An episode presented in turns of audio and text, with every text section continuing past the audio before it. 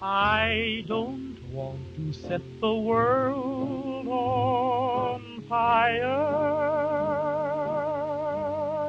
I just want to start a flame in your heart.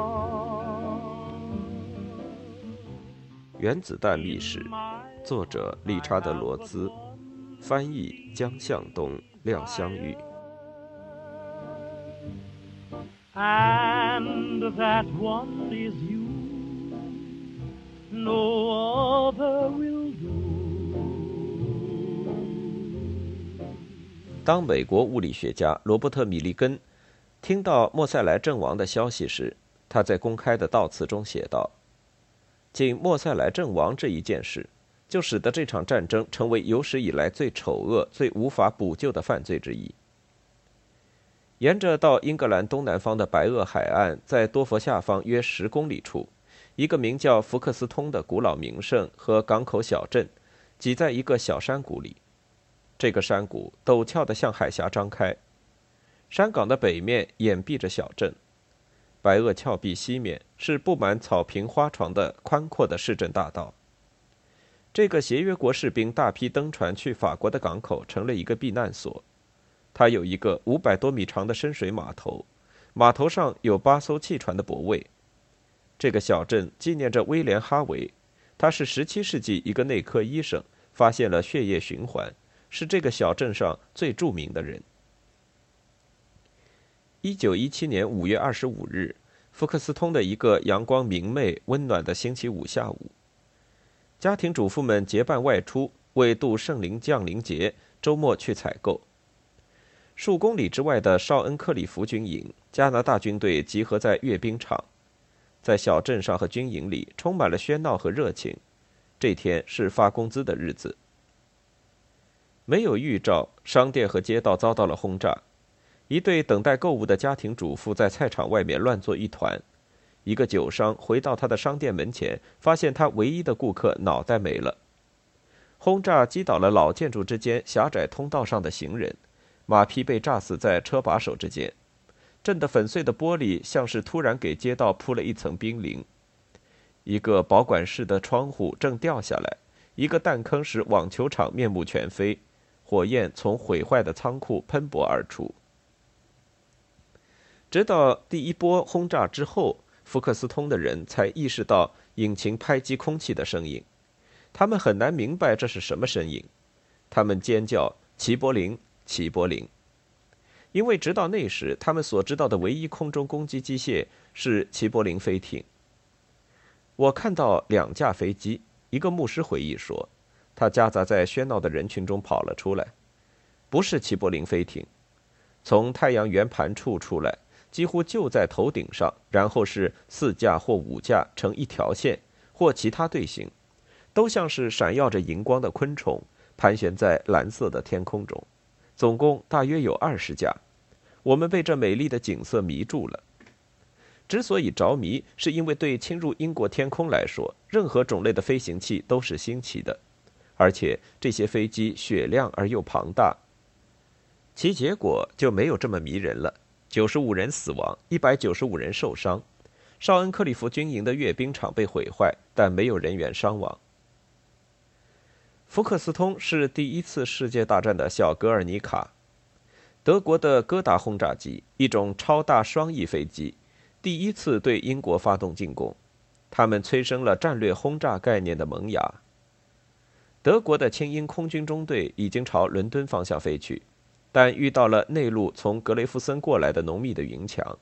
二十一架飞机然后掉头向南搜索别的目标。福克斯通和他附近的军营正好符合这一需求。大战早期，当德国人涌向并通过比利时的时候，一艘齐柏林飞艇轰炸了安特卫普。丘吉尔派海军轰炸机轰炸了杜塞尔多夫的齐柏林飞艇设备厂，戈达轰炸机轰炸了萨洛尼卡，而德国的轻鹰空军中队在加里波利战役中轰击了达达尼尔海峡的麦多斯要塞城镇。但是，1917年攻击福克斯通的戈达轰炸机首次开始了有效且持久的战略平民轰炸战役。它符合普鲁士军事战略家卡尔·冯·克劳塞维茨全面战争学说，大致就是像潜艇攻击所做的那样，将恐怖和威胁带给敌方，用以削弱对方的抵抗意志。你们不要认为我们打算杀死妇女和儿童。一个被俘的齐柏林飞艇指挥官告诉英国官方另一个不断重复的理由：我们有更高的军事目标。你不可能在德国陆军和海军中找到一个军官会参加杀害妇女和儿童的战争。这种事情在战争中只是偶然发生。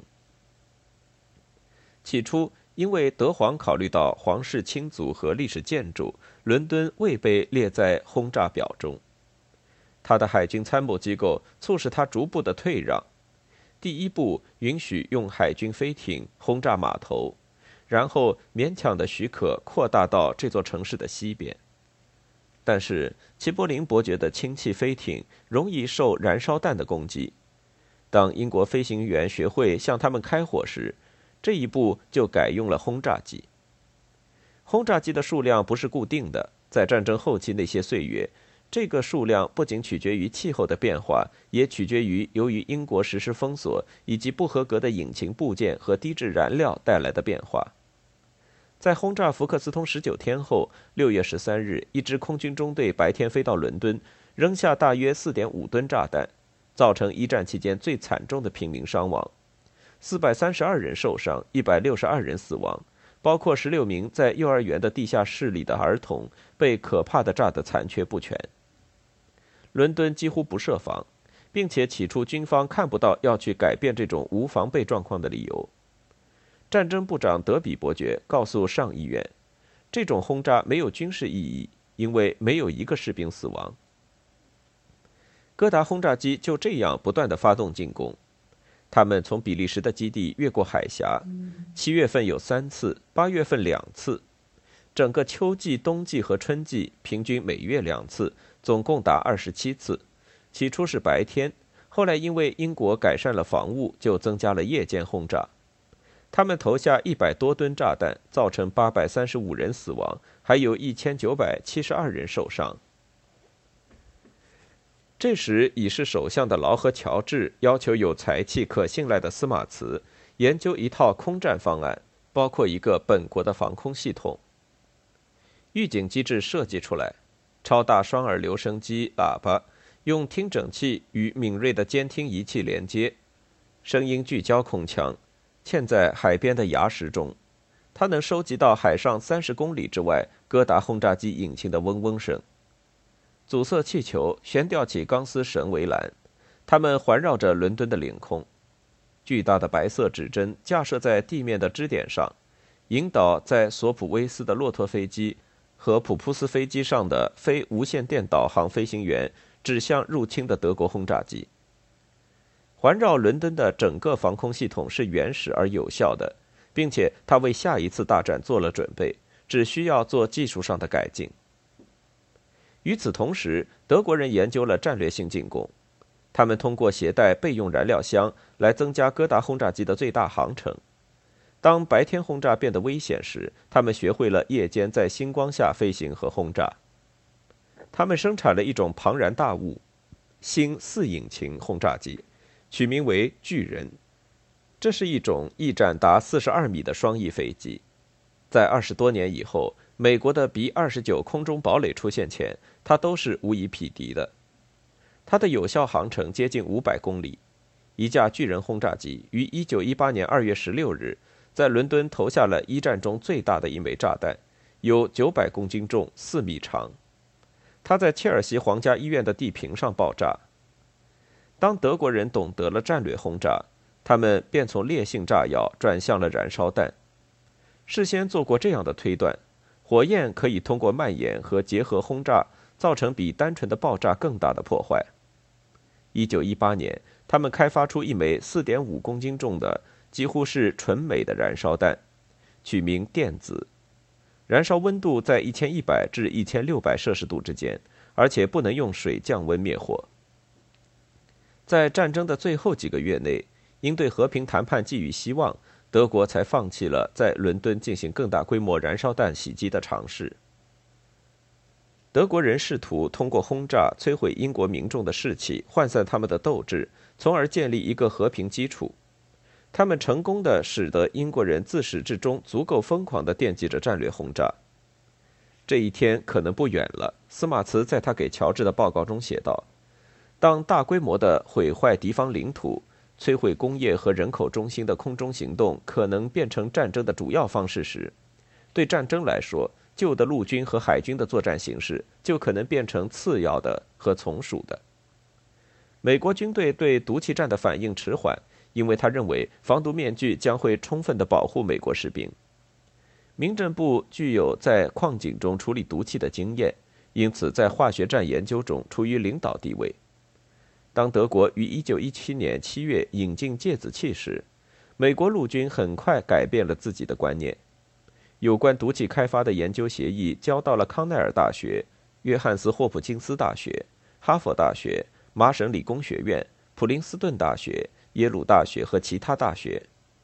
美国军需部于1917年开始，在马里兰州的埃奇伍德一块废弃的烂泥地上建立了一个庞大的毒气兵工厂。一个英国观察员当时称它具有将美国和这种战争部门联系在一起的巨大重要性。这座工厂投资3550万美元，是一座具有24公里公路、58公里铁路、供水系统、发电厂、550座毒气制造建筑物的联合体。所制造的毒气和毒药有氯气、光气、氯化钴、氯化硫和芥子气，在不到一年的时间内就建成了。厂内有一万名军事和民用职工。在战争结束时，他拥有了每月装填一百一十万枚七十五毫米毒气弹，以及装填几百万其他尺寸和其他类型的炮弹、手榴弹、迫击炮弹和投射器的盘形弹夹的能力。假如战争拖延得更长，这位英国观察员评论说：“毫无疑问，这个生产中心将会代表美国对世界大战的一个最重要的贡献。”无论如何，在致人死伤方面，毒气远比大炮和机枪效果要小。具体的说，总数大约两千一百万战争伤亡人员，也许百分之五是毒气造成的，大约为一百万。他至少杀死了三万士兵。但至少有总数九百万士兵死亡，因为毒气对人们来说是陌生的，且是化学物品，所以它比人们熟悉的机械武器在实际效果上更能引起人们的特殊恐惧。机枪迫使敌方部队躲进战壕，如果他们躲在防护墙后，大炮将越过防护墙肆意惩虐。这时总参谋部学会如此计算：他们将在六个月的进攻战中损失五十万人。或者在六个月的正规壕堑战中损失三十万人。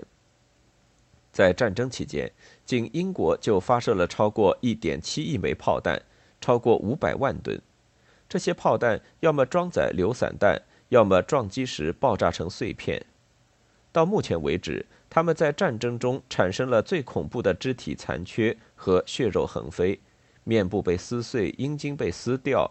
胳膊、腿和头颅残骸满天乱飞，肉酱混入泥土，用这样的泥土装沙袋成了可憎的惩罚。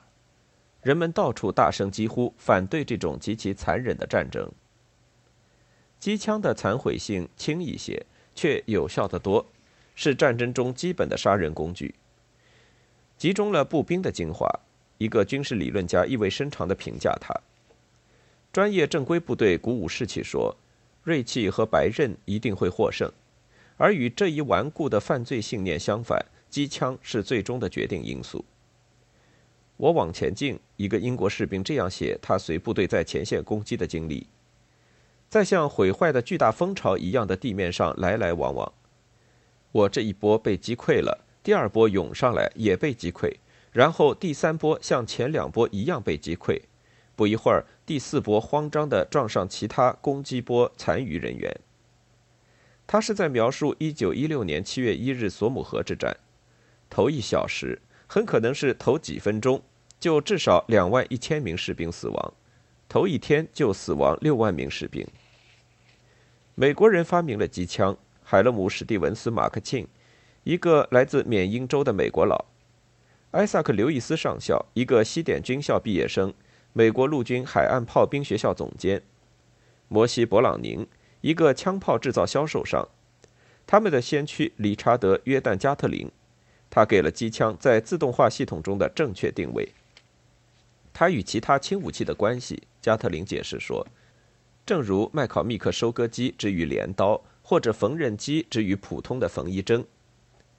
战争历史学家约翰·基根写道：“关于机枪，最重要的是，它是一台机器，一台相当先进类型的机器，在某些方面与高精密机床类似，在另外的方面与自动压榨机类似。像车床一样，它需要装配，这样它就能在希望的和预定的范围内运作。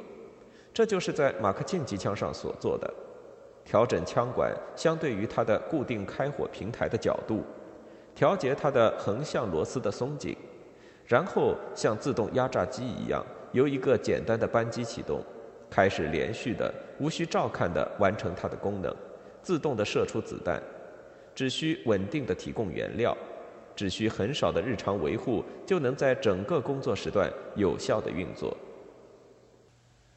机枪使战争机械化，大炮和毒气使战争机械化。它们是战争的硬件，是工具，但是他们只是稍次要的杀人机制，根本的机制是组织方法，按当今的说法是软件包。基础的层面，作家吉尔·艾略特评价说，是兵役法，这使得广大的人员能为军队所用，保证履行这一法律的政府机构以及征用大量人员充实军营和师团的军事组织，都是建立在官僚政治基础上的。这些资源的产品，尤其是枪炮和弹药，都是政府机构要考虑的内容；而兵力和资源往前线的调用以及战壕防御系统，是军队要考虑的内容。每个连锁系统合乎逻辑的自成一体，每个系统通过那些为他奔走操劳的人们的努力而合理化。因此，艾略特说，守法是合理的，它有利于把人们好好的组织起来。设计高技术容量的枪械是灵巧的，让人们隐藏在战壕里躲过密集的火力是明智的。这种复杂组织的目的是什么？冠冕堂皇地说，是为了拯救文明，保护小人物们的民主权利，证明条顿文化的优越，打击肮脏的野蛮人，打击傲慢的英国人等等。但是战争进行到中途，人们偶然撞见一个更为黑暗的事实。战争公然变成了机械的和非人道的。西格弗里德·萨松让一个步兵团军官亲眼目睹：起初作为志愿者被征集，如今是牺牲品。前线的士兵也都发现他们在受骗、牺牲。随着战争的延续，人们在逐步觉醒。在俄国突然爆发了革命，在德国，它激起人们的逃跑和投降。在法国军队中，它导致阵前的倒戈；在英国军队，它促使人们谎称生病。无论它的表面目的是什么，这种复杂组织作为第一次世界大战的有效软件，其最终结果是制造死尸。这一本质上的工业化操作被将军们想象成消耗战略：英国人设法杀死德国人，德国人设法杀死英国人和法国人，如此等等。这种战略现在被人们如此熟知，以至于听起来几乎习以为常。在一九一四年以前的欧洲，它是不正常的。尽管有美国内战作为先例，但是没有哪一个当局想到它会发展下去。一旦某处挖了战壕，长长的墓穴就挖好了。约翰·梅斯菲尔德悲痛地讽刺道。然后战争成为僵局，制造死亡压倒了一切理性的反应。艾略特作出结论：植根于法律、机构、产品、运动、科学、灵巧技术的战争机器，以及超过一千五百个日子、每天六千人死亡的后果，是持久的和现实的因素，不受幻象的影响，只稍微由人类变化而改变。艾略特强调，还没有一个人间机构强有力到能够抵御死亡机器。一种新的机械装置——坦克打破了僵局；一种旧的机制——封锁禁运，断绝对德国进行食物和材料的供给；日益增多的步兵造反，威胁着官僚政治的安全；或者在对付法国人时，死亡机器运转的太好，开始出现原材料的短缺。美国佬卷起袖子走了过来，在他们身后是一个没有战壕的大陆，那里的树上没有悬挂人的内脏。这场腐烂的战争将走向结束。但是，死亡机器只对一个巨大的原材料资源——战线后面的平民进行取样。那时还没有发展出高效处理他们的设备，只有枪械和笨拙的双翼轰炸机，也没有发展出必要的原则。说明老人、妇女和儿童是与武装的和穿军服的年轻人一样的战斗人员。这就是为什么，尽管第一次世界大战有着令人厌恶的肮脏和残忍，但在现代人眼中，它仍然称得上是白璧微瑕。